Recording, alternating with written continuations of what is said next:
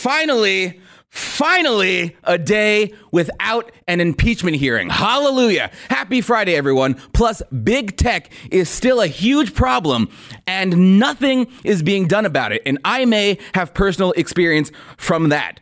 Also, Jeffrey Epstein, that scandal keeps on getting deeper and deeper, and now it seems to be affecting the royal family in a big way. The Queen is stripping Prince Andrew of all of his royal duties and monies. So it's getting to be a big deal. This story is far from over.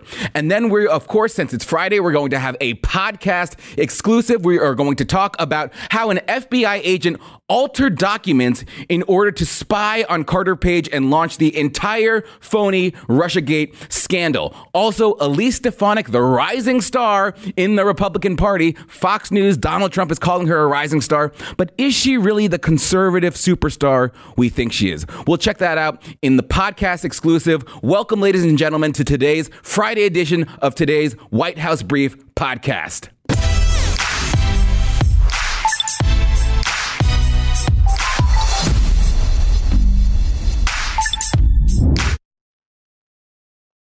So, ladies and gentlemen, on Friday, we do a longer episode. And that is so we can give the people who subscribe to our podcast and the people who are Blaze, uh, Blaze TV subscribers something a little extra, something that they don't get on YouTube or Facebook. So if you haven't already, go to wherever you get your podcast. That might be Google Play, that might be iTunes, that might be Spotify. Wherever you get them, go and hit that subscribe button so you can listen to the White House Brief podcast. And we're going to have an exclusive today, as we do always on Fridays a section at the end that you'll only get if you are a subscriber to the podcast. And guess what? It's free. So you don't have to pay for it. You don't have to give extra monies. But if you do have a little bit of extra money to spare, I ask you subscribe to Blaze TV. Because Blaze TV, you're going to get a whole host of other programming, a bunch of great shows. You got Steven Crowder, you've got Mark Levin, you've got Glenn Beck, you've got Phil Robertson, you've got Lauren Chen, you've got Chad Prather, you've got all of these other great shows, great podcasts, just great programming all around. And so if you want and you have the extra money, money to spend, I would urge you subscribe to Blaze TV. And then you can also catch the exclusive section of my podcast there, and you'll get the video format of it there too. So either subscribe to the podcast on iTunes, Google Play, wherever you get your podcast, or you can become a Blaze TV subscriber and join the club. Trust me, it's worth it. Want to quickly tell you about our sponsor today, who is Black Rifle Coffee Club. Black Rifle Coffee Club, very excited to be working with them because they're just an excellent, amazing, honorable company. Great coffee, great people. It's veteran owned and operated. It's a company for people who love America. That's it. They import the highest quality beans from around the world and they always roast to order. That means that you order it and then they roast it. So it's not like it's been sitting in a sack for months and months and months and then you order it and oh, here you go. No. Once you order it, then it's roasted, all right?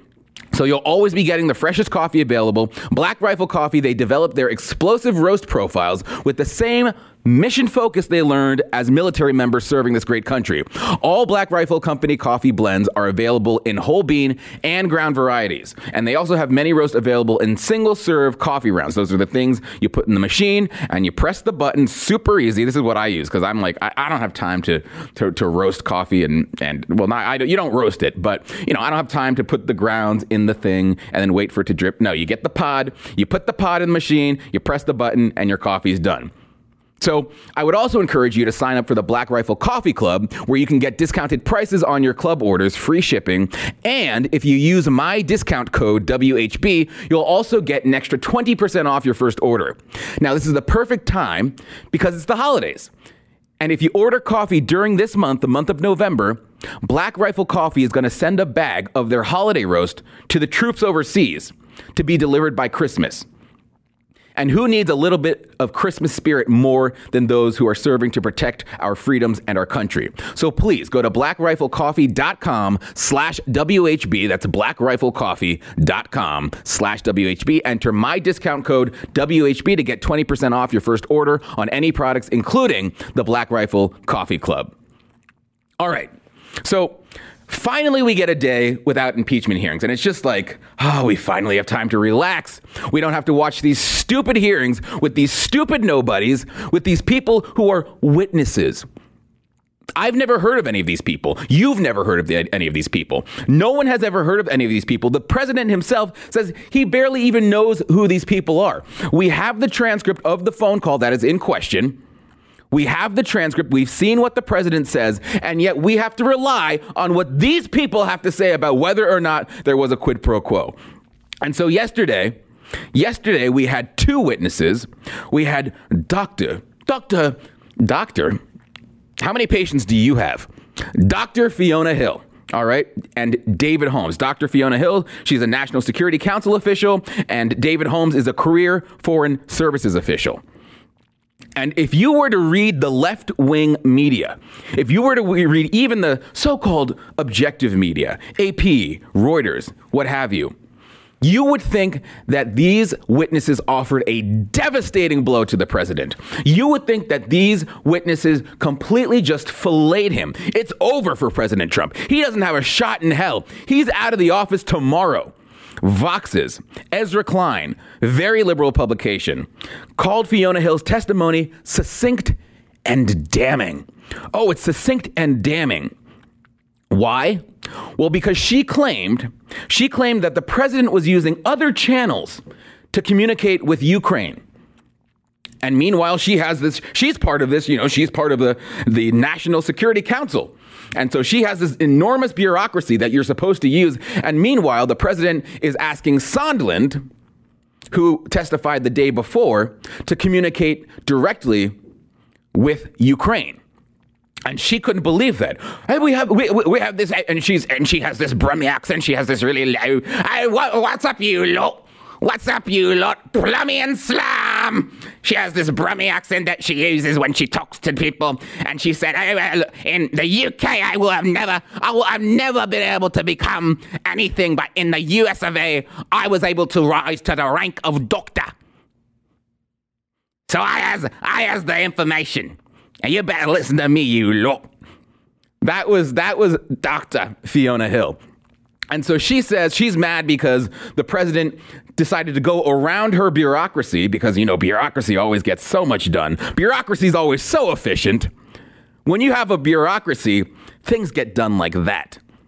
And so she was really mad that he wasn't going he wasn't going to use it. Fiona basically explained in her in, in her testimony that she had one way of doing things, and the president had another way of doing things, and she was getting angry with Sondland because Sondland was going through another channel. And the way she explained it was that she was enacting foreign policy with her National Security Council. That's what they were doing. This is her explanation of the situation. She was enacting foreign policy, whereas Sondland was personally being asked by the president to enact personal policy. And that per- this is her again. This is her speaking. And that personal policy entailed uh, entailed investigating the Bidens, right? investigating the Bidens for political purposes. Meanwhile, that's not it at all. Trump was just trying to skirt around the ridiculous bureaucracy because nothing gets done. Trump's a businessman. Trump likes to get things done. But she says that really angered her that Sondland wasn't going through the proper channels that don't get things done.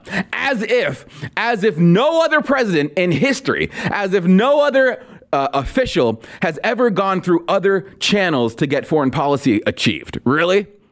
You might want to study some history, Fiona. You might want to study some history. Okay, so she says we have and this is a direct quote from fiona she has she says we have a robust interagency process that deals with ukraine okay what does a robust interagency process mean a robust interagency process is bureaucracy Robust means it goes from this person to that person. That person has to approve this, and then it goes back to this person, and then that person has to approve that. And then we discuss it and we deliberate it, and then it goes through a spreadsheet, and then we have to take that spreadsheet and, and deliver it to another boss, and then that boss has to say, "Oh, well, this doesn't make sense. Oh, no, this this this code is incorrect here. It's code four five six, not code two two four take it back, and then it goes back to the very beginning. They got to use the whole process over again. So when she says we have a, we have a robust interagency process that deals with the Ukraine, all she means is that we have a bureaucracy that doesn't work. And Trump is interested in getting things done. Trump wants to get stuff done. So the big question yesterday was why did Trump withhold the funding to the Ukraine? Why was the aid, the military aid, withheld?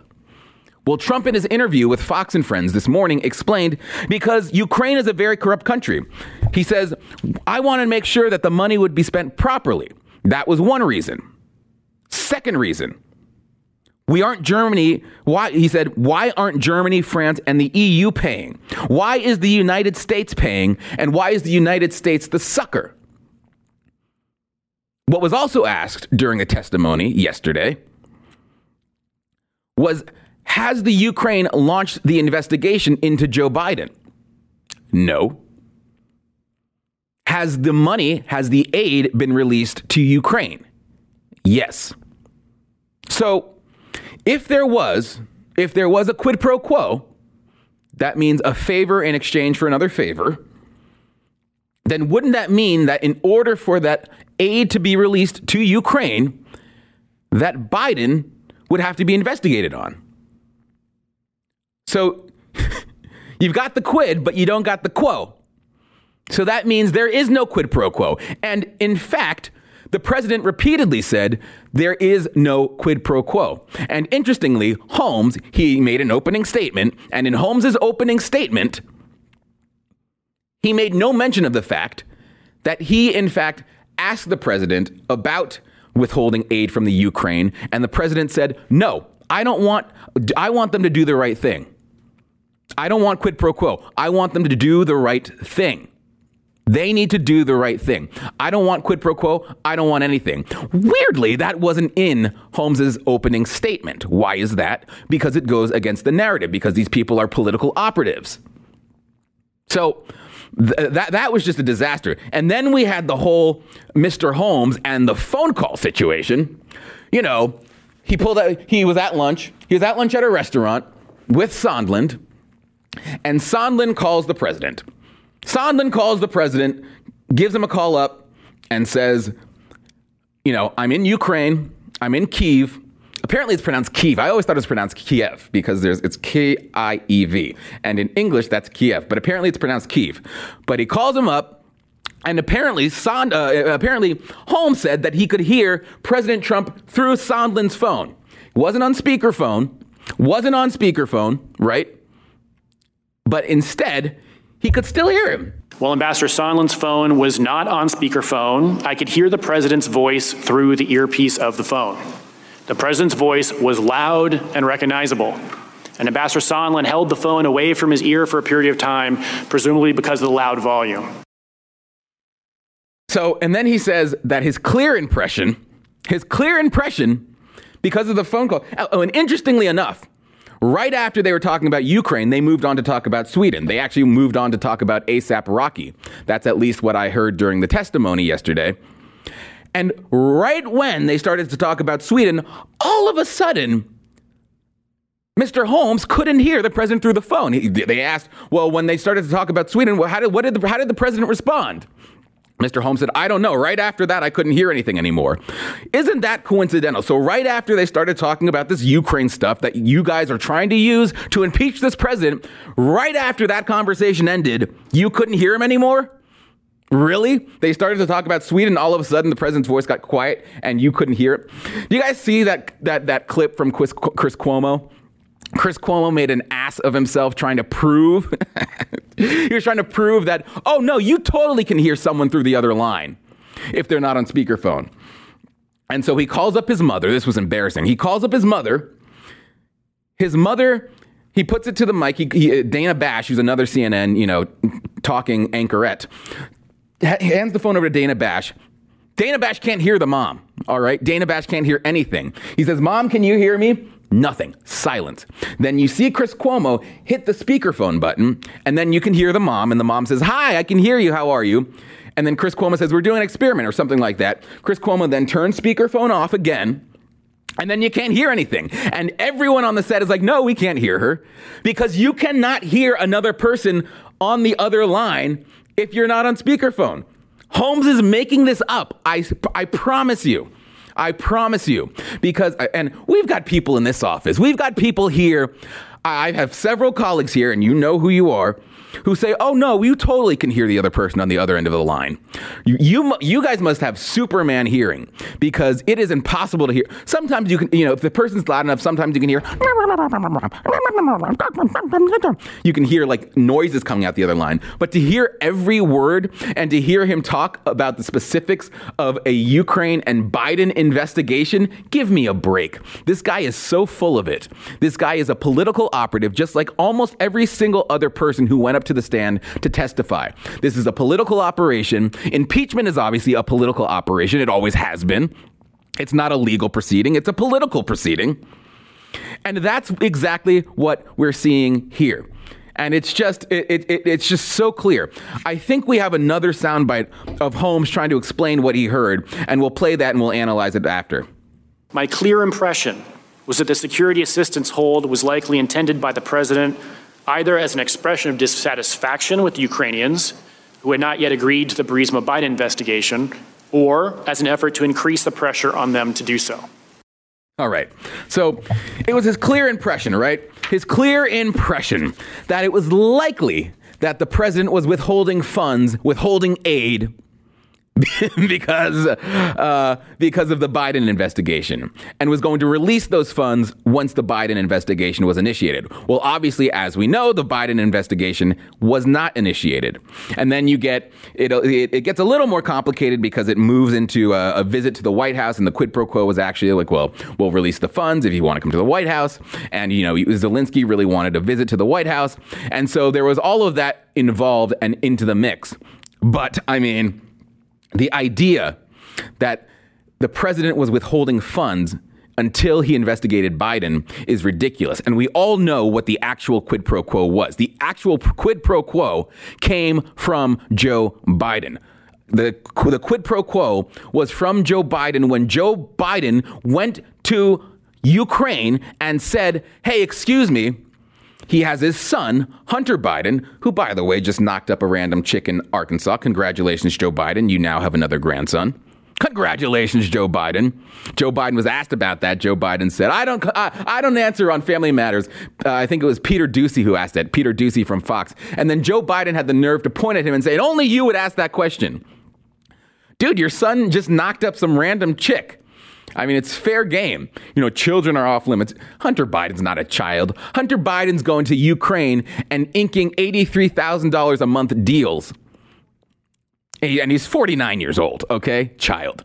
Inking $83,000 a month deals with a company, Burisma, that operates in a field about which he knows nothing in which he has zero experience. He has zero experience. 80, wouldn't you love to get $83,000 a month for a job for which you know nothing about? Wouldn't that be nice? That's that, those are the perks that come along with being the son of the former vice president. Perks like that and perks like going to China, perks like going to China and, and then coming back with a billion dollars in equity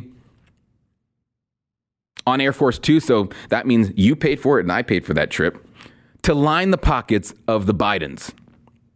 Just sickening. And so this guy, Hunter Biden, completely is a dirtbag, but that's beside the point. And I almost lost my place, but I didn't because I never do. And so Hunter Biden was on the board of Burisma. Hunter Biden was a consultant for Burisma. At the same time, this prosecutor was investigating Burisma because Burisma is rife with corruption. Burisma is filled to the brim with corruption.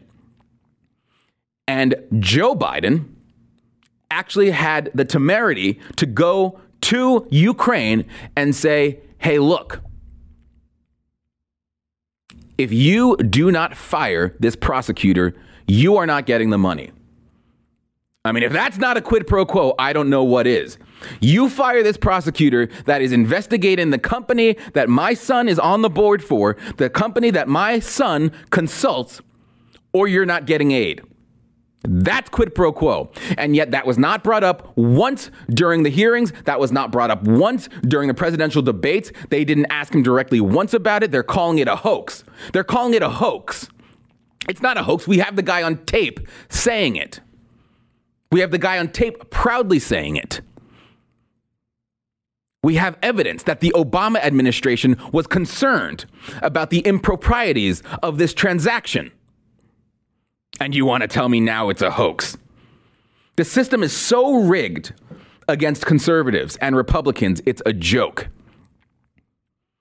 You have people going to jail. You have people like Roger Stone, Paul Manafort, George Papadopoulos, all going to jail for minor slip ups. We talked about this yesterday. Minor slip ups. They got the date wrong. They said this happened a week before it actually did. They said, oh, well, you know, uh, I, I, I might have said this. You know, I have to go through my tens of thousands of emails.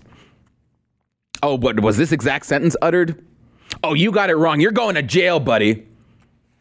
Meanwhile, Peter Strzok, Andrew McCabe, Hillary Clinton, John Brennan, James Comey, all of those people get to get off scot free, even though they knowingly lied under oath, and we have evidence of that. So, if that's not evidence, you know, they're talking about is Adam Schiff going to actually face justice after the sham of an impeachment process? You know, Adam Schiff, who lied under oath when he made a completely falsified statement against the president. Adam Schiff went before Congress and said that Donald Trump asked the president of Ukraine to make up dirt on Joe Biden. He had this whole thing. I, you know, I'll ask it again. I asked him seven times, and I'll ask him one more time. I'll introduce you to my friend Giuliani. You're going to love him. Made up a completely falsified account of what happened. It was a lie. So, is he going to face justice? I would hope so. My hopes aren't up, though. My hopes aren't up because the system is so rigged. It's infuriating. Then later he had the nerve to go say, oh, it was, it was parody. Oh, parody. Oh, you're doing a stand up routine in front of Congress at a congressional hearing. What an appropriate time to do a stand up routine. It's enough to make you sick. It's enough to make your stomach churn to the point where you have no faith in our systems. If our government can waste time if the Intel Committee, and that's an ironic name for this committee, can waste time five days of this, five days of this nonsense that we have to put up with. If this is what our government does, if this is what the most powerful people in the land do, then what hope should we have? My hope rests in the Senate. You know, they're going to impeach him in the House. I mean, otherwise, this whole thing would be for naught. So they're going to impeach him in the House. Uh, they're going to have a real hard time convicting him in the Senate. And so that's where my hope rests. But they're not going to eject this president out of office. They want to. They want to get him out of office, obviously, because that's their only hope of defeating him. You've got all these clowns on the Democrat debate stage who have no shot, no shot in hell of getting rid of this guy. No shot in hell.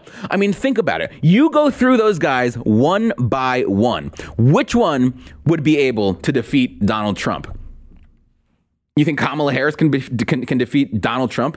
You think Pete Buttigieg is going to be able to defeat Donald Trump? Cory Spartacus Booker?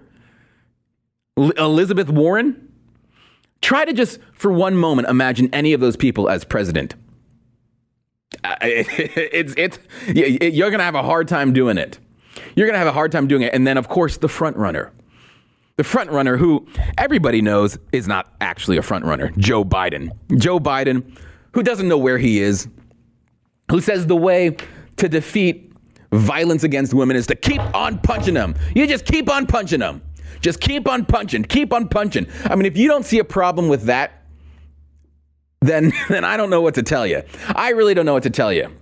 Let's move on to the next topic, which is a topic that hits pretty close to home all right? Because uh, I think anyone who's in my space who does social videos and who makes content for the internet is very familiar with this. I shouldn't say anybody, I should say anybody who is right of center. And at this point, I don't even mean, you know, far right, because they're slowly and slowly and slowly coming after more and more traditional conservatives. They simply do not want conservative voices out there. And so, um, I have no definitive evidence yet. All I can see are my own numbers because these companies keep their numbers so close to the chest that you have no idea what's going on. You know, people talk about the algorithm, the algorithm, the algorithm. The algorithm is is is is is a problem, but it's not it. All right, we have no idea what is going on with these companies aside from the fact that it appears they are censoring us. Uh, censoring us. It appears that YouTube is is censoring our content. I don't know what other word to use aside from censoring. It, it, it is uh, frustrating because you know a lot of people make a living off of putting videos on YouTube and these other channels and putting their content out there and monetizing that content. And YouTube has said, "Hey, come here. We've we've made a a, a system. We've built an infrastructure for you to profit off your video." Via ads. And we'd love for you to use that. And we'd love to invite you to come use our platform to put your content out there. And we'll keep a cut, and then we'll let you keep a cut of the ad revenue. And they said, and we'll let anybody who wants to put content out there do it. And we're going to do it in the spirit of free speech. And you have all these statements from their CEO and from other executives saying that we value free speech. And so even when it's inappropriate, even if it's offensive, even if it's off color, we want to remain within the spirit of free speech. And that couldn't be further from the truth, given the people that they have banned. So, I have some personal experience with this, and like I said, I have no definitive evidence that YouTube is kicking down my content, but it would appear that way if you were to look at the numbers. Let's put it this way in July, we were averaging about 100,000 views per video, okay?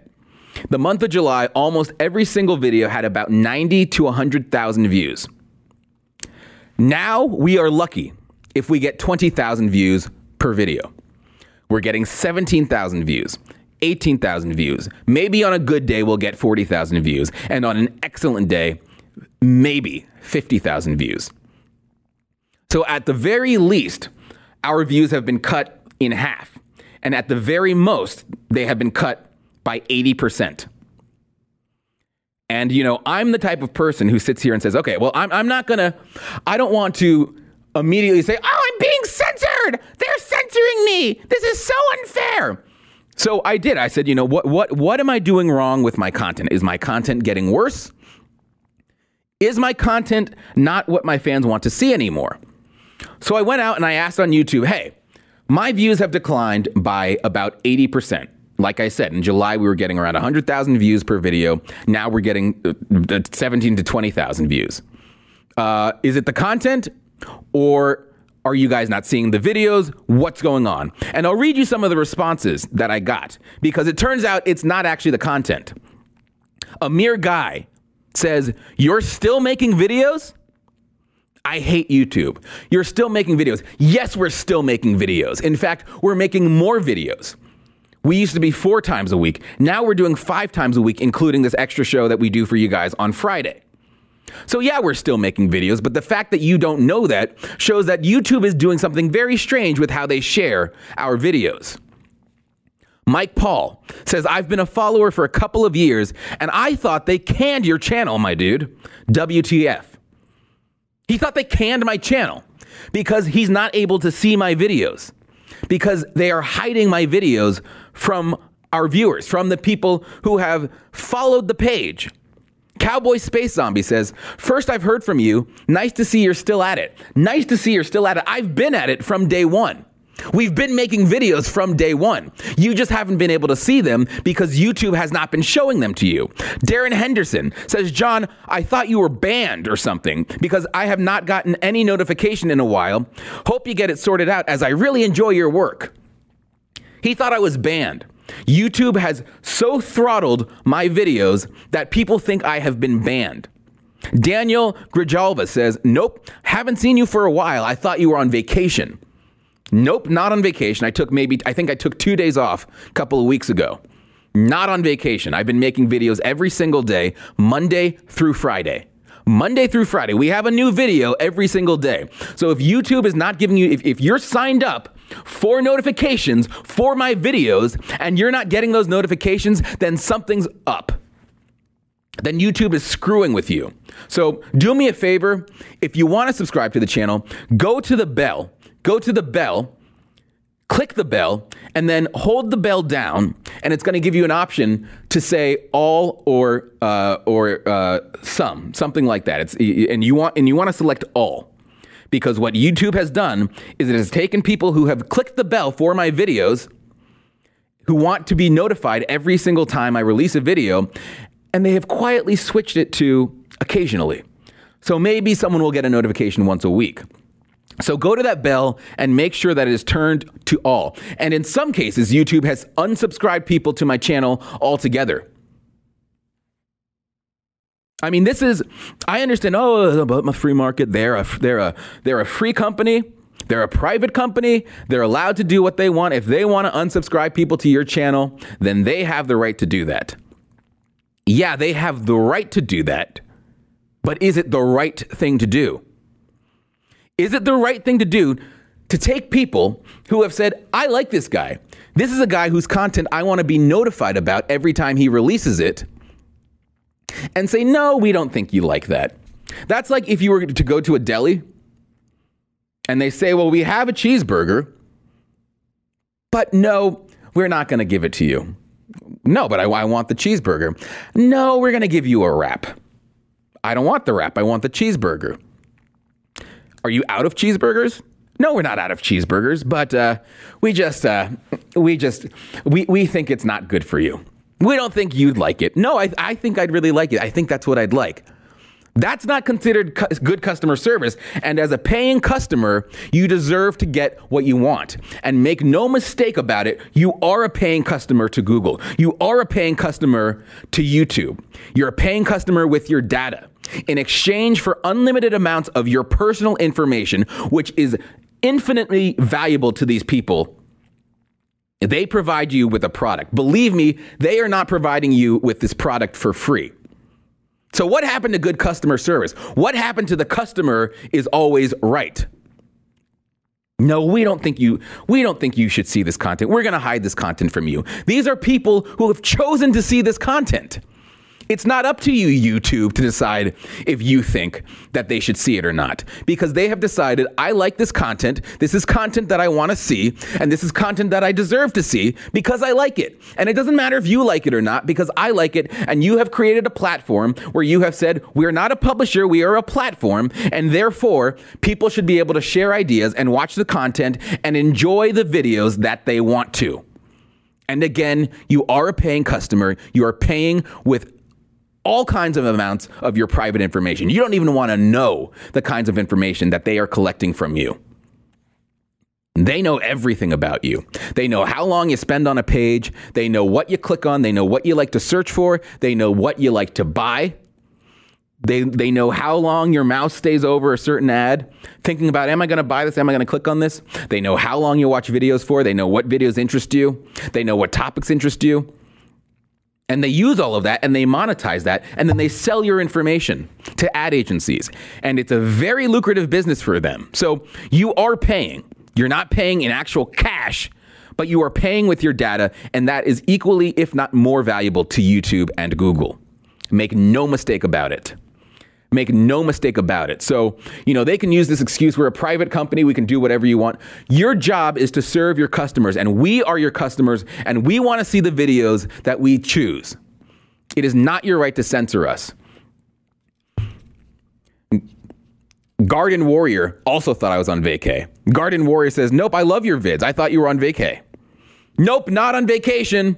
Still here, still here working my ass off making videos every day for you guys. YouTube just doesn't want you to see them. But Nine Sage says, Wow, I haven't seen your video show up in a while. Thought you didn't like us anymore. Liberal or Republican Bitcoin slot says, Your videos do not pop up. This is the first I've seen of you in a long time. Now, that's a name I haven't heard in a long, long time. Leslie Robertson says, I never get notified. I have to hunt for you. That means even though she signed up for notifications, she doesn't get them. So she literally has to go into the search bar and search my name. Nazarios, which I assume means Nazarene in Greek, it's a Greek handle, says it's the new biased algorithms. Most conservatives are affected by it. Um, no, it's not the algorithms, actually. I promise you, the, uh, the algorithms, yes, the algorithms can find things that they don't like. Like if you put abortion in the title, um, the algorithms can spot that and say, oh, suppress that, suppress that. You know, if, the, if you put pro life in the title, the algorithms can catch that. That's an algorithm problem, all right? But what you have are individual in people. What you have are individuals. What you have are human beings who are sifting through this content and seeing content that they don't like and flagging it. And once they flag it, it disappears. And that's why all these people I just read, all these users, all these people who watch, who, who want to enjoy my content can't access it. it it's not an algorithm. I promise you, it's these, these little twerps in these rooms who say, this, this is not my safe space. This triggers me. I'm going to flag this flag it as dangerous or whatever. I mean, you think, let, us look at all the people who have been banned, and not just by YouTube, because Facebook does it too. Facebook says, oh, well, this is, this, this is clickbait. You can't see this. This is clickbait. Well, if you signed up for a, for a channel or a page or a personality that posts things that you like, why shouldn't you be allowed to see it? Why should Facebook be allowed to be the one who says, no, we're not going to allow this? Even if it is clickbait, even if it's the clickiest bait you've ever seen, and somebody likes it, and somebody enjoys it, and somebody enjoys seeing a headline, you're not to believe what you see when you click on this link, and they click on it and they have fun doing it, what's the harm? They like it, and it's supposed to be their experience. It's not supposed to be Facebook's experience. But all the people who have been banned by these different platforms, I'm just going to go back to Nazarios, who said it's based on these biased algorithms. It's not algorithms it's individuals. You think that an algorithm found Gavin McInnes and said, oh, we have to ban him? No, somebody in the hallways of these social media companies, and Gavin is banned from basically every platform. So, someone in the halls of Facebook, someone in the halls of Twitter, someone in the halls of Instagram found Gavin and found him objectable, obje- uh, found him objectionable. You think Roger Stone? You think an algorithm found Roger Stone and said, well, there's something he is saying is, is goes against our algorithm. No, that was an individual human being. These are human beings who are banning people. These are not algorithms. You think an algorithm found all of the InfoWars accounts? You think an algorithm found Alex Jones's account? That was just caught by the algorithm. The algorithm said, oh, we have to cancel them. No, that was an individual.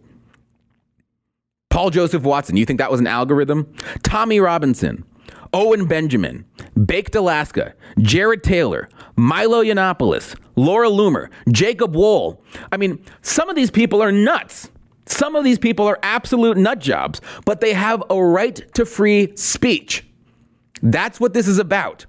As American citizens, as people who have ascribed to our social compact, they have a right to the First Amendment and individuals are depriving them of that First Amendment. So that's why, I mean, Josh Hawley, who I think is doing a great job trying his best to take a fight to big tech, his plan is not going to be effective because his plan goes after the algorithms. Got it? It's not algorithms. There is no algorithm. First of all, because they keep on changing the algorithm. But secondly, because these are individuals in the hallways of these big tech elite companies choosing who is acceptable and who will be unpersoned. Okay, that's what it comes down to. All right. So, Senator Josh Hawley, he has legislation that's going to remove the immunity big tech receives for user posted content. In other words, right now, these platforms enjoy status as as platforms, as open platforms. They are not publishers, and therefore they are not liable. So Hawley's bill would only affect, first of all, companies with 30 million U- U.S. users, 300 million global users, or 500 million dollars in annual revenue. All right. So that would cover that. Basically, are the three tech monopoly giants: Facebook, Google, Twitter. But large companies would have to apply for immunity from the bill by having the FTC attest their algorithms and content removal policies. But the whole gist of it is that because platforms enjoy immunity, they're not liable, and therefore they would have to prove that their algorithms are not biased politically. You know, they have their terms of service. We don't accept violence. We don't accept harassment, yada, yada, yada. they would have to overturn their algorithms to show, look, our algorithms don't discriminate politically. And to be honest, I think that, that they would prove that. I think their algorithms would show that they do not discriminate politically because it is the individual people within these companies that are discriminating politically. Like I said, all of those people who were banned from multiple platforms, the algorithm isn't doing that. Somebody is choosing to cast out those people from polite society. Somebody is choosing to say, we don't want people to see these people's content. All right? That's what's happening. That's all that's happening. And it is really a travesty because at the end of the day, right now, where the public conversation happens is on social media.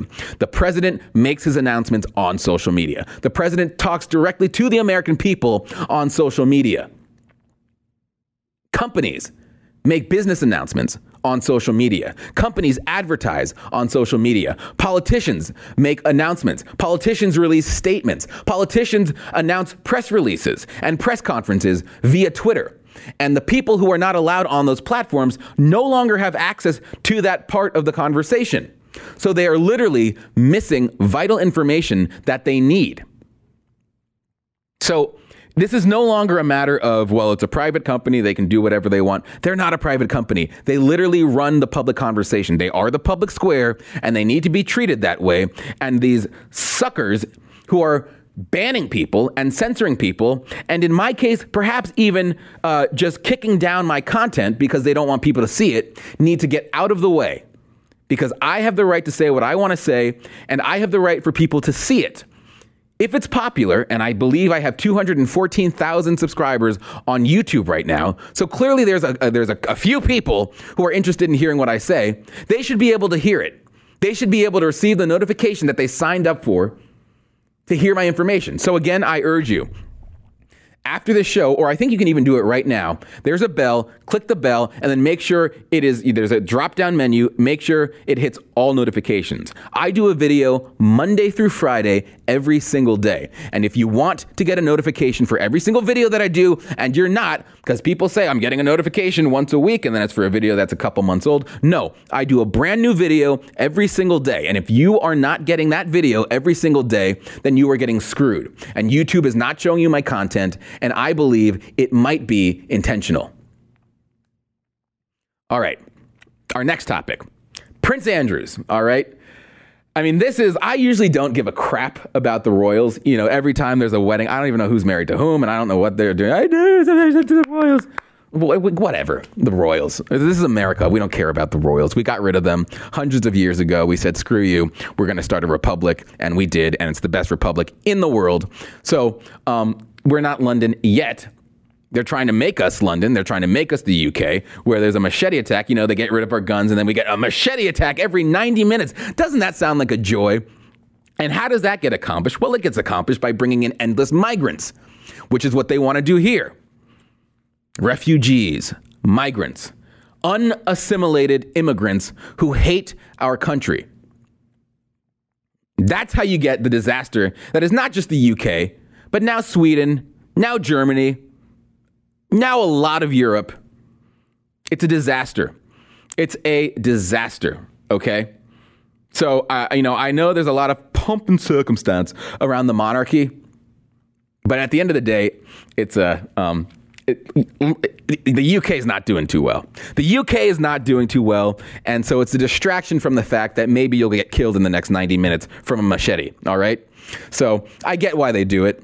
It's nice to see that when your streets are roiled with violence, when there's blood in the streets, and there's Muslims taking over every single corner of every single town. And you can't even report on it when they rape people. Tommy Robinson getting arrested because he was trying to report on rape from these Muslims. No, you can't do that. Oh, but look at the queen. Doesn't she look so beautiful? So I get it. It's a distraction, and they love it. They love it. But the reason why this story is important is because it has to do with the Jeffrey Epstein story, which is just getting darker and darker and deeper and deeper. And now we have from the Daily Mail UK the Queen sacks Prince Andrew. Monarch summons distraught Duke of York to Buckingham Palace, orders him to step down from public duties, and strips him of £249,000 salary amid fallout from his friendship with pedophile Jeffrey Epstein. Yikes. The Queen took decisive action against her second son last night in a desperate bid to contain the fallout from the Duke's disastrous Newsnight interview about his years of friendship with the pedophile. So, rumor has it this is the Queen's favorite son. So you can imagine how difficult this must have been for her. But he's palling around with this pedophile, and he did this disastrous interview on Newsnight where he said he had no idea who this the, the girl that is making these allegations that he was dancing with her all night, he bought her drinks, and then they had sex three times. He's saying he never met her, he has no idea who she is, and yet She provided a photo of the two of you together. Yes, Your arm was around her waist. yes. You've seen the photo. I've seen the photograph. How do you explain that? I can't. Because I don't, I have no, I, again, I have absolutely no memory of that photograph ever being taken. Do you recognise yourself in the Oh, photo? yeah, it's pretty difficult not to recognise yourself. Your friend suggested that the photo is fake. I think it's uh, from the investigations that we've done, you can't prove whether or not that photograph is uh, faked or not because it is a photograph of a photograph of a photograph. So it's very difficult to be able to to um, to, to prove it. But I, I don't remember that photograph ever being taken. But it's possible that it was you with your was- arm around that's me, but but whether that's my hand or whether that's um, the position, I, I but I don't. I I have simply no recollection of a photograph ever being taken. no recollection of that photograph ever being taken. Well, can we take this photograph full? That looks like Prince Andrew to me, and that would be Virginia Roberts. I think she has a different last name now, but Virginia Roberts, that was her name back then. I have no recollection if that uh, if that photo is me. Really? Really? And that's not your hand? That's a photoshopped hand? He says he's never heard of her. He said he's never met her.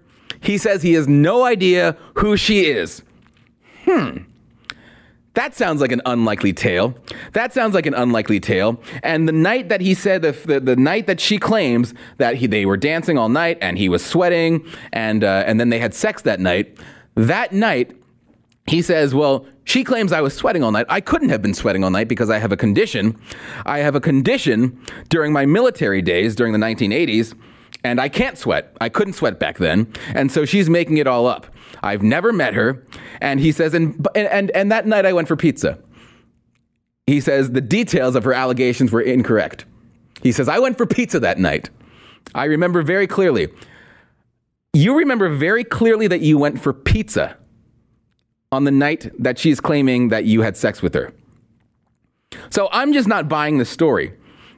I'm just not buying the story, especially since uh, in 2010, he admits that he visited Jeffrey Epstein. Now, this is, uh, I believe, a couple years after Jeffrey Epstein was. Con- this was two years. Okay, it's two years after Jeffrey Epstein was convicted of child sex offenses. Okay, Two years after he was convicted of child sex offenses, this guy, Prince Andrews, decides this is a good time to go visit Jeffrey Epstein. And not only did he visit Jeffrey Epstein, he said they went for a walk in the park. And during this walk in the park, he said, You know, I don't think we can be friends anymore. I don't think I can see you anymore. I think we need to bring this to an end. Um, and then he stayed at his house. He stayed at Jeffrey Epstein's mansion in New York City, in Manhattan, for several days afterwards. And during that time, there are several witnesses who say that he they, that they saw Prince Andrews, Pr- Prince Andrew, with a number of young girls, including one who was giving him a foot massage. So his story does not quite add up. And why would he stay at a, convic- uh, at a convicted child sex offender's house for several days after he said, I don't think we can be friends anymore? And furthermore, during this interview on night on Newsnight, he said she asked him, "Well, do you regret your friendship with Jeffrey Epstein?" And his answer was basically no because of all the connections that I was able to get through him. He was saying basically he met so many useful people that the relationship was beneficial, so no. And he said, I, I understand that uh, Jeffrey Epstein's behavior was unbecoming. She goes, Unbecoming? He goes, Yes, I'm being polite. I'm being polite here. Unbecoming. Unbecoming. a pedophile, a child sex offender. I think most people might describe that behavior as a little more than unbecoming. And like I said, this Jeffrey Epstein story just keep, keeps on implicating more and more people and getting deeper and deeper. Politico says two prison guards charged as part of the investigation into Jeffrey Epstein's death. Quote, two prison guards at the New York federal jail where wealthy serial sex offender Jeffrey Epstein allegedly died by suicide in August repeatedly falsified official logs to show they made cell checks. They never did, according to six count felony indictment returned Tuesday. So the guards are being charged with faking accounts. The guards are being charged with negligence because they apparently fell asleep. They fell asleep coincidentally while Jeffrey Epstein hung himself. And of course, you know, we now have, we still have all this evidence with the bones that were broken that are only usually broken during a strangling and not during a hanging by a sheet, which wasn't nearly high enough to actually kill him. So none of this actually adds up. And you know, I want to tell you something. My biggest regret here is the fact that um, Jeffrey Epstein didn't kill himself has become a meme. Because I truly believe Jeffrey Epstein did not kill himself. And we've made it into a joke. So it's funny, but at the same time, it's not. Because we forget, it trivializes, it makes it harder to remember that it's not just a joke. This is really serious. We have this whole cabal, we have this whole system of elites who are basically allowed to get away with murder because perhaps Jeffrey Epstein had dirt on them, and they go by a completely different set of rules. They do not abide by the rules that you and I abide by. They can arrange, perhaps, to have somebody killed in a jail cell because he has information on them and get away with it. And by saying, you know, oh, Jeffrey Epstein didn't kill himself. No, we need, where are the investigative reporters? Where are the people looking into this? Because you will not convince me that Jeffrey Epstein killed himself. And it's not just enough to put it on memes and to say it in the comment section and to make jokes about it. No, Jeffrey Epstein really did not kill himself. And we need to know who did. We need to know how we have a system in America where literally you can go into someone's jail cell that is so interconnected that the conspiracy runs so deep that you can go into someone's jail cell you can have you can arrange for someone in a jail cell to be murdered for the information they have without getting caught i mean it's incredible and it completely shakes your faith in our legislative system in our judicial system in our media in hollywood because all of these people were connected. You want to know all these people who were on his jet? Everyone from Bill Clinton to Dershowitz to Prince Andrew. You got the British royalty. You've got Hollywood. You've got the Democrats. Donald Trump, they, they try to put Donald Trump in there. Donald Trump kicked him out of his club long ago. Donald Trump says something's wrong with this guy. I don't like this guy. I don't want him anywhere around me. But Donald Trump, yeah, Donald Trump did run in those circles. And Donald Trump was a part of that crowd. Donald Trump said Jeffrey Epstein, though, no. No, I, I can't be around this guy. This guy was sick. And he's only one of them.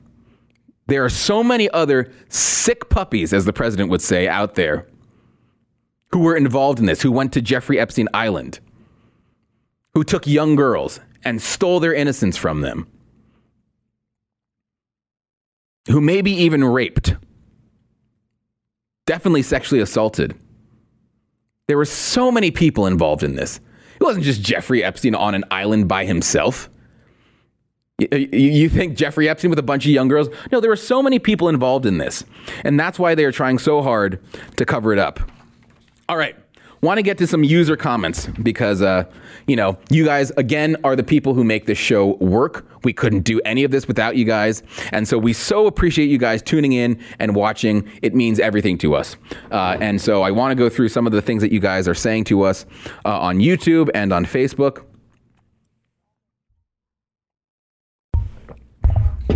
We've got, well, we've got, uh, well, first I want to thank Bucolic Buffalo who sent 10 bucks. Thank you. Thank you to Carlos Vasquez Sanchez, who sent five bucks. I want to thank Black Bigot. Black Bigot sent two bucks. Black bigot. Fun name. Black bigot, black white nationalist. Simpatico. That's what I've been called. I literally have a tweet. I could I could pull it up where someone is calling me a white nationalist. A white nationalist mentality. White nationalism is a mentality. We've got a V-Ball sent 20 bucks. Thank you, V-Ball. Very much appreciate it. Joe Heller sent a couple bucks. Anna's Thoughts and Musical Parody sent five bucks. Proud Patriot sent two bucks. Thank you guys. So thank you guys for sending uh, everything you can. I, I know even the littlest bit helps. It really does. And so any amount, even if it's two cents, even if it's 0.02 cents, is appreciated. Um, let's go through some of the comments here. Mangus Arslan says memes are real and funny because the world is burning is not the preferable outcome. It's just, it's just okay. Yeah, I mean, you know, when the world is burning down, you want memes to kind of make it better. I mean, that's what comedy is for, right? I mean, it gives us a relief. It gives us a relief from the fact that we probably are never going to find out what happened to Epstein. That's depressing. That's horrifying the idea that someone can get away with something well the idea that epstein can get away with that but the idea that someone can get away with killing him because they know he has dirt on him and they can get away with that is even more horrifying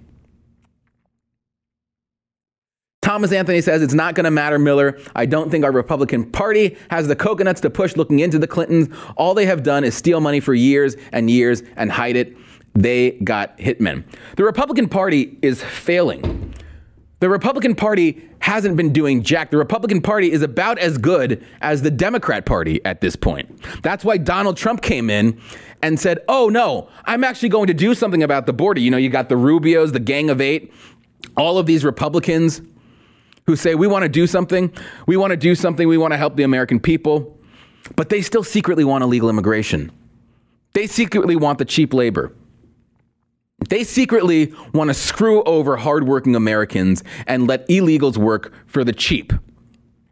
Donald Trump says that's not acceptable. Donald Trump said we're bringing jobs back to the Rust Belt. Donald Trump said the, the opiate problem, the opioid problem, that's not going to be much of a problem under me anymore because we are going to build a wall and we're going to stop these cartels from coming in with their drugs, from sneaking across the border with their drugs so that we don't have 70,000 people a year dying anymore. I mean, that is a horrifying number. 70,000 people died last year from drug overdoses. I mean, that, that, that, that, that is unacceptable. That is unacceptable, and our political class refuses to see it as such. And Donald Trump and any common sense human being can look at that and say, that is absolutely not okay. All right? Crazy Apple Boy says Trump definitely was the one who killed Epstein. I don't think so, Crazy Apple Boy. And you have a very fitting name, Crazy Apple Boy. Minivan Traveler says, I'm not 100% convinced that Epstein himself arranged for the ability to suicide. Okay.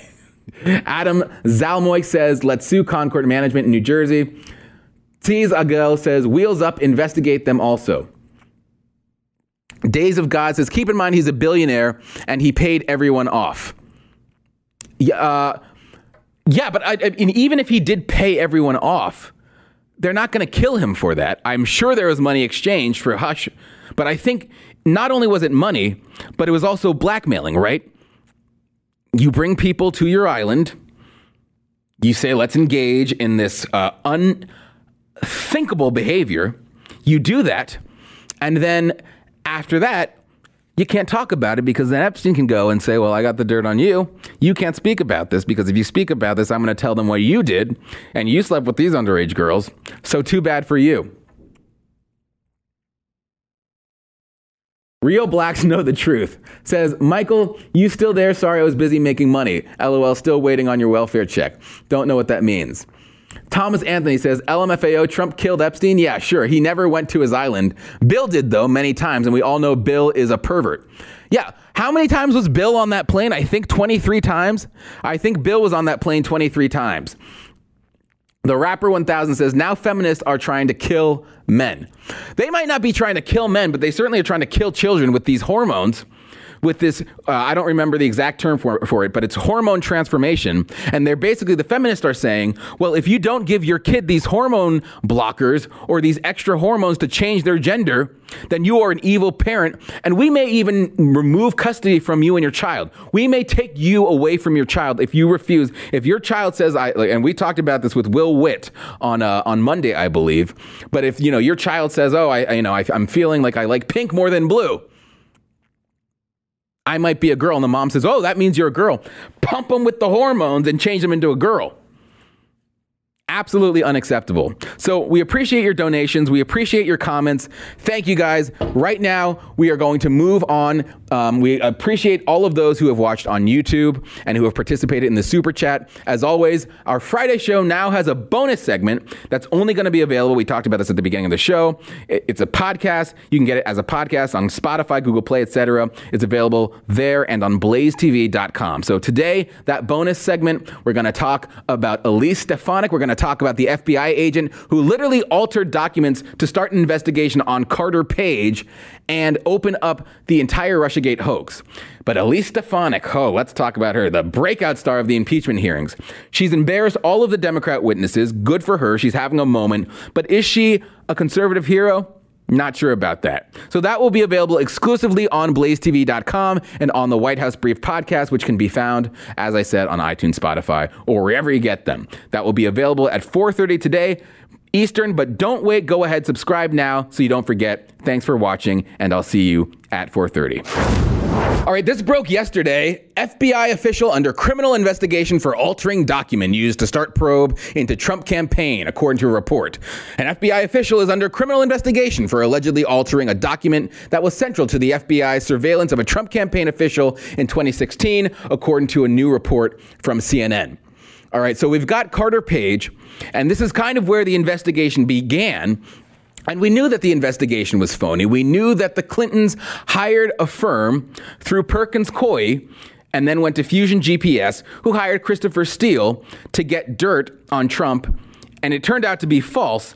And that started the entire Russia investigation. And now we're finding out that the FBI actually, someone in the FBI went and altered those documents to make it even more damning. So, this whole thing, the entire Russiagate hoax, the entire foundation for it may have built, been built on a lie. An FBI lawyer is under criminal investigation after allegedly altering a document related to 2016 surveillance of a Trump campaign advisor. And this is according to CNN, who says it's according to several people briefed on the matter. The altered document is also at least one focus of Durham's, and Durham is the prosecutor who's running the whole thing and who is going to help release the Inspector General's report, which we're expected to get on December 9th. The altered document is also at least one focus of Durham's criminal probe. So we don't know how much of a role that this altered document played in the FBI's investigation of Carter Page, but the witness the person who altered the document admitted to altering the document. So, I mean, once you admit to uh, doing it, uh, there's not too much. There's not too much ambiguity there. That's according to the sources. And the lawyer, who was a line uh, who was a line attorney, is no longer working at the bureau. Said a person familiar with the matter. This is according to them. And a line attorney is a lower level lawyer within the FBI. So you've got the guy who altered the document admitting it. So again, there's not too much of a question here. And so the FOIA request was built on a document that was altered.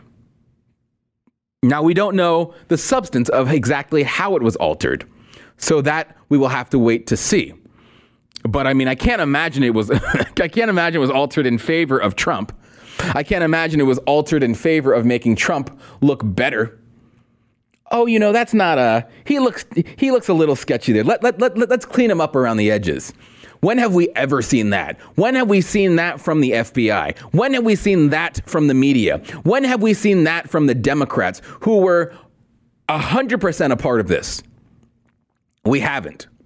The Democrats orchestrated this in concert with the FBI in order to investigate Trump and start a phony witch hunt around him to get him out of office. Okay, so uh, this idea that maybe it was altered in, in favor of him is baloney. We just don't know how bad it is. Did they completely make something up? Did they change, you know, a, a couple? Did they change a couple of words to make it seem a little more impactful? We don't know. And the question is, did the FBI follow the law? And more importantly, did the FBI follow its own rules? I'm not an expert, but I can't imagine that the FBI's rules include altering documents that you submit to spy on an individual such as Carter Page. So we'll wait for this story to unfold. Um, you know, I think it's pretty incredible to see how deep the corruption goes within the FBI, that the FBI is literally filled to the brim with people who hate this president and who are willing to put aside justice and who are willing to put aside their jobs to seek out the truth and investigate the truth for the sake of partisan means. I think that that's, that should scare every American. I think that that's horrifying. And I think that the fact that this is what our FBI has become means we just have to clean house. And so I hope the Inspector General's report shines light on that so that we can just get rid of all the leadership there, replace every single person there. Yes, as we know, the rank and file, there's plenty of good people there, but the leadership are operating as political actors. And that is unacceptable. Unacceptable is putting it mildly. It's treasonous. You are working against the interests of your own president and therefore against the interest of your own country if you believe, which I, I do believe, that the president is working in the best interests of the country and the American people. And you are trying to undermine him, and you are using your security, you are using intel, you are using lies, you are altering documents, you are using the, the unconstitutional power, to be quite honest, that you have to undermine and remove this president and help him do it. And we have so many examples of these people from Strzok to his lover who have conspired with their insurance plan and what have you to remove this president. And it is just, it, it is, it, obstruction of justice doesn't even do it justice, to be honest. It, it, it, it, it's, it's one of those things that really shakes your confidence in our systems that we have relied on for decades. So We'll pay attention to the story. I would. I, I. I'm excited to see the inspector general's report because I think it's time to start seeing some people behind bars. I think it's time to start seeing the people who lied under oath, who literally worked to undermine this president: Comey, Brennan, McCabe, Strzok, even Lisa Page. All of these people who have completely ignored law and order to achieve political ends. It's time to see them face justice. And so if this inspector general's report doesn't help accomplish those means, then I have no faith in our system. I have no faith in a system that's going to lock up George Papadopoulos and that's going to lock up Paul Manafort and that's going to lock up Roger Stone for minor infractions and yet let all of these people who literally tried to undermine and unconstitutionally remove a president from office get off scot free. I will have no confidence. So December 9th is the date. Merry Christmas, America. We hope that it shed lights on something that will put these people where they belong, which in many cases I believe is in jail. Okay, our next topic is this is this Elise. What is her last name? I can never even remember her last name. She's from the Adirondacks. She's the she's the congresswoman from the Adirondacks who is uh, who is sticking it to all of the witnesses and her first name is Elise, and her last name is Stefanik, is what it is, okay? Elise Stefanik. And I can't believe that everyone is falling for her. They're falling in love with her. She had a love fest with Sean Hannity last night. The president is, is, is consistently calling her a superstar. He tweeted about her in his interview with Fox and Friends this morning. He called her a superstar, a rising star within the Republican Party. Let's watch her and see. I see the appeal. I see why people are so happy with her right now because she really did just drive it in. And she really did just show those witnesses, uh, you're full of it. Let's watch her for a sec. Watch. Lieutenant Colonel Vindman, you are aware that in 2014, during the Obama administration, the first anti corruption investigation partnered between the U.S., the UK, and Ukraine was into the owner of the company Burisma. I, am aware of it now. And Lieutenant Colonel Vindman, you testified that you were aware that Burisma had questionable business dealings. That's part of its track record. That is correct.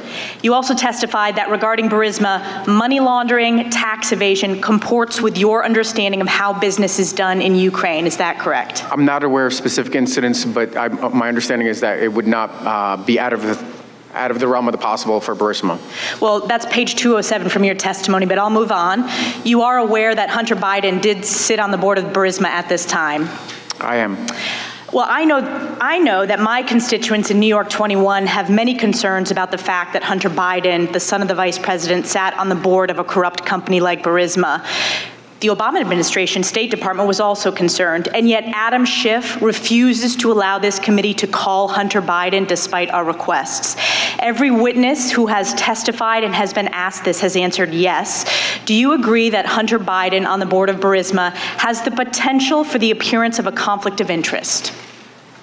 Certainly the potential, yes. And Ms. Williams? Yes. Now, shifting to the legal requirements that our aid to Ukraine is conditioned on anti corruption.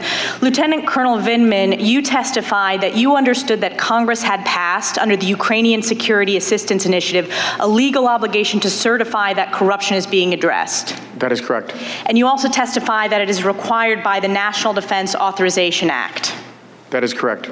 So, for the public listening, we are not just talking about President Trump focusing on anti corruption in Ukraine, but it is so critical, so important that hard earned taxpayer dollars, when given to foreign nations, that by law, overwhelmingly bipartisan support requires anti corruption in Ukraine in order to get U.S. taxpayer funded aid. So, very impressive performance on the stand. I'll give it to her there right? Of course. I mean, that was she. She's one of the few who just puts them in their place. But there's a reason you've never heard of her in the conservative movement, and it is because she is not a conservative. She simply isn't. She's about as far from a conservative as you can get. In fact, her rating on Conservative Review's uh, Liberty score is a 24%. 24%. I mean, that that is, and it you know the Liberty score is graded like a you know like a high school scale, right? So you know, ninety to hundred is an A, right? Nine, you know, ninety is an A minus. Uh, eighty nine to eighty is a B plus to B minus, right? Um, seventy nine down to seventy is C plus to C minus. Okay, and then sixty nine below is a D, and then you know I think you know below that's an F. So 24% is like a an F. Like a real big F. Like she got a real big F on this test, okay? 24%. And it's because she has voted against Trump every step of the way, okay? She voted in favor of amnesty, so the Democrat amnesty bill. She voted in favor of the DACA amnesty bill. She voted against the border wall okay? She voted against the border wall. She voted in favor of the Paris Climate Agreement. When they tried to get back in, she voted in favor of that. The business killing Paris Climate Agreement, she was in favor of. She voted against the Trump tax cuts, which, I mean, was almost universally agreed upon by Republicans. She is about as anti Trump as it gets. I appreciate this. I appreciate what she's doing here. But she is not MAGA. She's not even conservative. She's, if anything, a liberal who has an R next to her name. So, you know, I believe in, uh, and, uh, and Daniel Horowitz has talked about this. We should give her credit where it's due. And that ends at this hearing because she is far from a conservative. She's far from anything even remotely Republican. She doesn't vote Republican usually. She votes along the Democrat Party lines. She is about as liberal as she gets. She's your stereotypical RINO, and she might even be the worst RINO in Congress. She's from New York. She's from New York, okay? She went to Harvard. She's a New Yorker from Harvard. All right. So I don't know. You know, I, I, think that anyone with a brain can see how insane these hearings are. And so she's probably like, this is ridiculous. You guys don't have anything to go on. And, you know, same thing happened with the, um, with the, um, uh, Debbie Swetnick and uh, what was the other one's name? Um, Christine Blasey Ford and all of those people. I don't remember the third one's name, and I don't really care. Um, all of them. Same thing happened with them. Um, you know, uh, Susan Collins came in the last minute, gave her speech. This is ridiculous. You know, I'm a RINO. I'm about as RINO as it gets, but what you guys are doing is so beyond the pale that even I cannot get behind it. And, you know, everyone, oh, Susan Collins, you know, that you're amazing, you're amazing. And then she gets back to voting, and you're like, oh, wait, you're still Susan Collins. That's what's going to happen with Elise Stefanik. That's what's going to happen with her. You know, and again, Horowitz talked about this. Trey Gowdy, same exact thing you know, Trey Gowdy voted horribly. His voting record's terrible. But then these big hearings would happen and these big moments would happen with Benghazi and with Obamacare. And he'd get up on the stand and he'd give these big grandstanding speeches and he'd stick it to the Democrats. And he'd have these moments on TV. And you've got these people who just know how to perform on TV and who know how to, uh, how, how to be in the spotlight and make it seem like they're fighting, who know how to stick it to the left. When in the meantime, their voting record sucks they don't believe what you and I believe. They're not conservative. They're not actually working for you. They just know how to do this. And that's what we're seeing with Elise Stefanik. So don't let her fool you. Yeah, let's let's give her some credit where it's due. She did a great job here, but a rising star within the Republican Party and a rising superstar conservative, she is not. All right, that marks the end of the show, people. If you haven't yet, please subscribe, rate, and review my podcast. It's really important, or I wouldn't constantly ask you to do it. I really wouldn't but it really is important. Also, if you want some Blaze White House Brief Media, go visit shop.blazemedia.com slash Miller to check out our amazing White House Brief merch. And what is coming up? Oh, that's right. Christmas and Hanukkah and Kwanzaa, my favorite. So if you have to get gifts, might I recommend some of our amazing t shirts, sweatshirts, mugs, and all kinds of cool stuff for you to get because the holidays are here and there's something for everyone to love. And you put it in their stockings, and I guarantee you, you will make their morning. What better? I have a Black Rifle coffee mug with me here now, but I mean, what better? You get a White House brief mug in your stocking, you can make your coffee. It will make your family's morning. I guarantee it. So thank you for listening, and we will catch you next time on the next White House Brief. A reminder to everyone I'd really appreciate it if you'd please rate, review, and subscribe to the White House Brief podcast. It will make sure the truth rises above all the other stuff out there. So please rate, review, and subscribe. Thanks for listening.